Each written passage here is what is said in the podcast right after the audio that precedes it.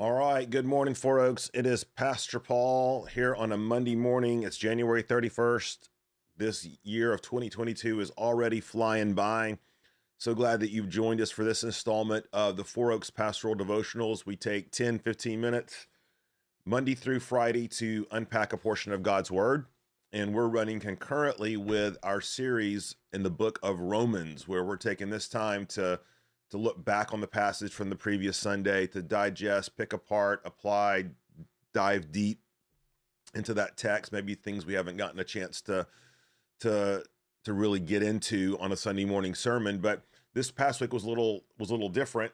we weren't in Romans. Pastor Scott pinch hit for me in Psalm chapter one. Um, we had some positive COVID testing going on in our house, and we're just now emerging from that fog. And you can probably hear hear it in me, but don't worry. Um, we will not be infecting you, um, but do hope to be back in the clear um, this week and ready to go for next Sunday as we continue on in Romans 6. So, what I thought would be good for us to do this week, um, knowing that we've spent now some six months in the book of Romans um, and we're approaching the halfway point, thought it would be good for us to sort of do a review of Romans 1 through 5 up to the point of where we stopped um, a week ago in Romans 6 preaching and just do do sort of a flashback um, sort of a touch point to remind us of the central themes of Romans but also just the scope of what Paul is doing where he's going.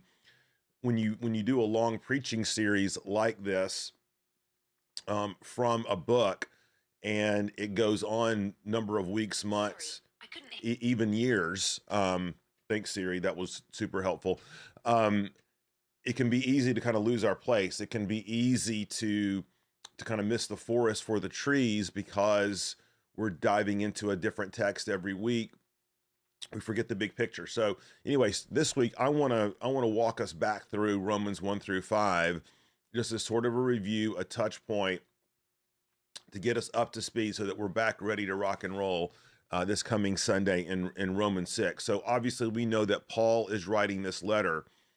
Um, he tells us that in the very first verse Paul, a servant of Christ Jesus, called to be an apostle, tells us in verse 4 he's writing to the Christians in Rome. And what's unique and different about this particular letter that Paul's writing, he's writing it to a church he's never visited.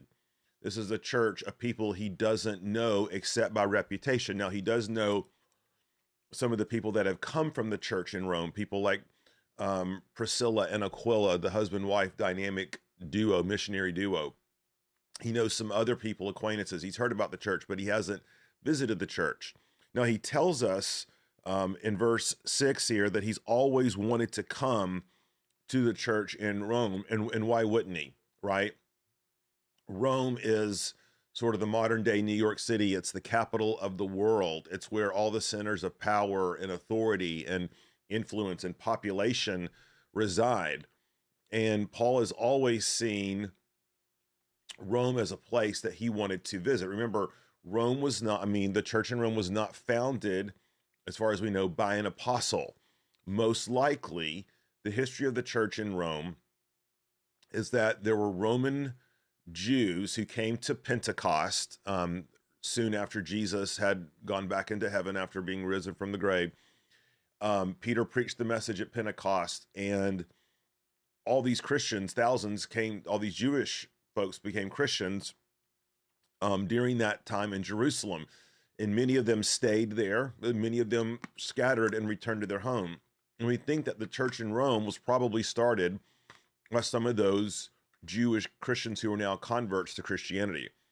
And it was a part of this fabric that made the church in Rome unique, because it didn't have a specific apostolic um, apostle who was identified with the founding of the church. But nonetheless, um, remember the reason that that Paul is writing is probably twofold. Okay, there's a couple of things going on.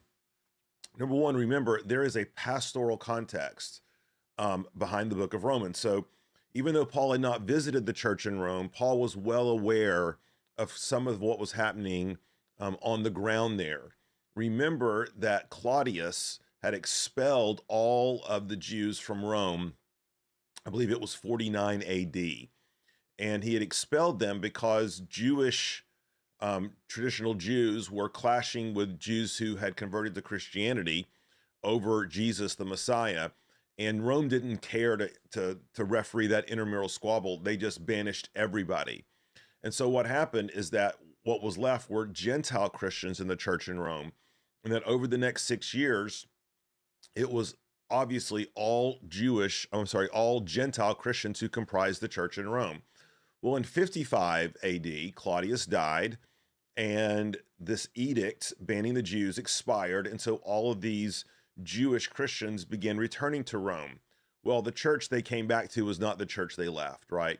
The church now was comprised overwhelmingly with Gentiles. And here you had Jewish Christians, Gentile Christians, um, who were purportedly to be unified in the gospel, but yet had very different cultural norms, cultural expectations. There, there was they their expressions of Christianity, while centered on the same Jesus, just had different forms and applications and expressions. And so obviously this caused a great bit of disunity. And Paul has that pastoral context in the backdrop, okay, of of he of him writing. And he's taking the opportunity as he's writing them to to give a theology, so to speak, of the gospel and its implications and what it's imp- what it meant for Jews, what it meant for Gentiles, what it meant for the church. And you can see this thread running all throughout the course of the book of Romans. Paul will say, well, for the Gentiles it is this, and for the Jews it is also this. So Gentiles are are are sinful and messed up.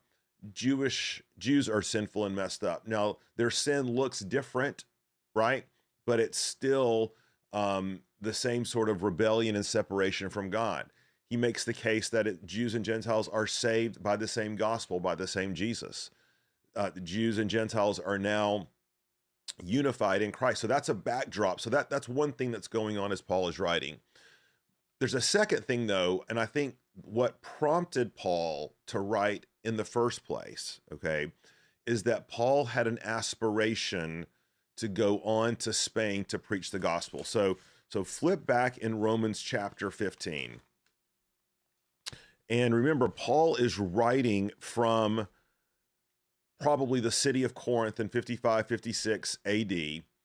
And he tells them um, what his plans are. So look at Romans 15, verse 22. He says, This is the reason why I have so often been hindered from coming to you.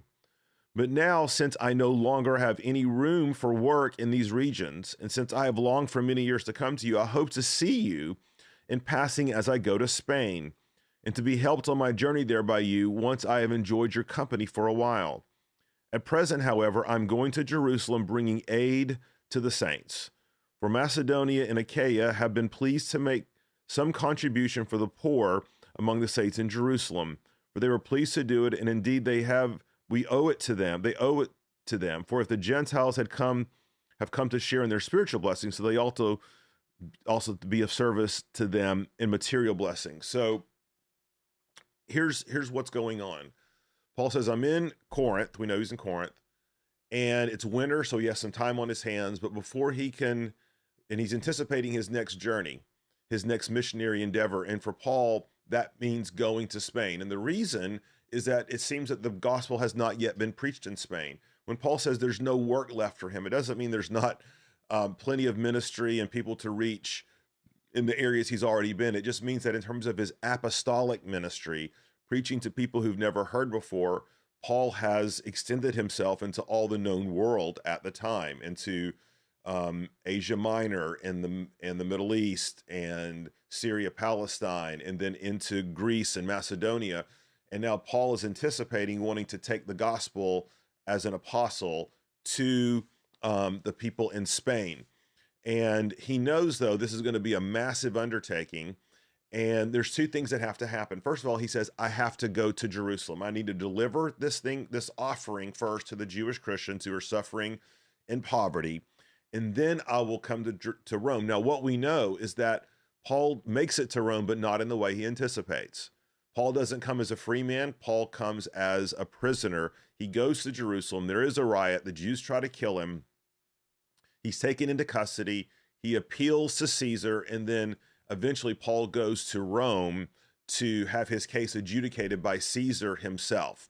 Okay, that's a story for another time. But what, what we do know is that at this point in time, what Paul wanted to do was to come to Rome, was to spend some time there preach the gospel, teach, minister, serve, and then have the Roman Christians church send him out on his missionary endeavor to Spain. That was Paul's that was Paul's plan. And Paul thus is taking this opportunity to one to write to them about um, his plan to come to Rome to, so they could launch him out on his missionary journeys. And then doing that, he takes the opportunity to sort of give his magnus opus, his theological magnus opus. He want they don't know Paul, right, except by reputation, and he wants to communicate to them the essence of the gospel. Um, he he's establishing his gospel bona fide, so to speak, and in doing so, he takes the opportunity to lay out an an entire theology, Christology of Jesus and salvation, justification um, all the while with this backdrop in mind of knowing the disunity they've been experiencing. So I think having those things in mind as we come to the book of Romans will help us because a lot of times we can approach the book of Romans like it was this theological treatise. It just dropped um, on top of us from from the netherworld, right? And it's just like a systematic theology textbook. Well, it's anything but. Well, there's tons of systematic theology, but it's not a textbook per se. It's a pastor's heart to a people he know he's wrestling. And so Paul's attempting to bridge to bring the gospel and to bridge their lives into that all in one fell swoop. Now, we do think possibly Paul, because he went to Rome, um, stood trial and was exonerated, released. We do think there's a there's a good chance he went on to Spain. Okay, but that's we don't know. All right, we don't know. We do know that eventually, though, Paul was imprisoned a second time and this time he was martyred most likely in Rome, according to church tradition. But what we want to understand for today, okay, is is a reminder of Paul's context, where he was in his life, what he was writing for, what he was endeavoring to do, and and and he uses Romans 1, 16 and 17 as his launching off thesis statement for the rest of the book. And let's read it. We've we've camped out on it before, but let's remind ourselves for Paul what it was all about. Paul says Romans 1:16, "For I am not ashamed of the gospel, for it is the power of God for salvation to everyone who believes, for the Jew first and also to the Greek. For in it the righteousness of God is revealed from faith for faith, as it is written, the righteous shall live by faith." Excuse me. That's it. Everything Paul does is oriented centered towards the gospel. It is the good news. It is that thing that the proclamation of the life, death, resurrection, and ascension of Jesus that for Paul animated his whole life, his whole world, his whole ministry. Um, for Paul, everything else receded into the background because without Jesus, there is no hope in life and death. And we want to be reminded of that this week too, Four Oaks, as we as we go back and retrace some of these steps of, of the book of Romans. Let's remember that it, it all begins and all ends with Jesus. He is the center, he's the touch point, he is the magnification of the glory of God.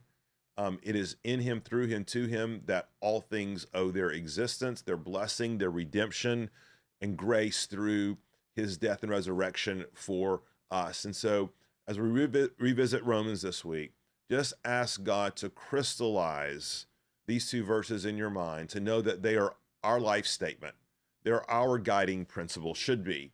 So sometimes life gets so busy, um, cluttered, we get consumed with busyness, the daily activities, we forget, okay, that Romans 1:16 through 17 is why we're here. It's why we even have life, eternal life. It's why we have forgiveness of sins. It's why we have a mission and purpose in this life.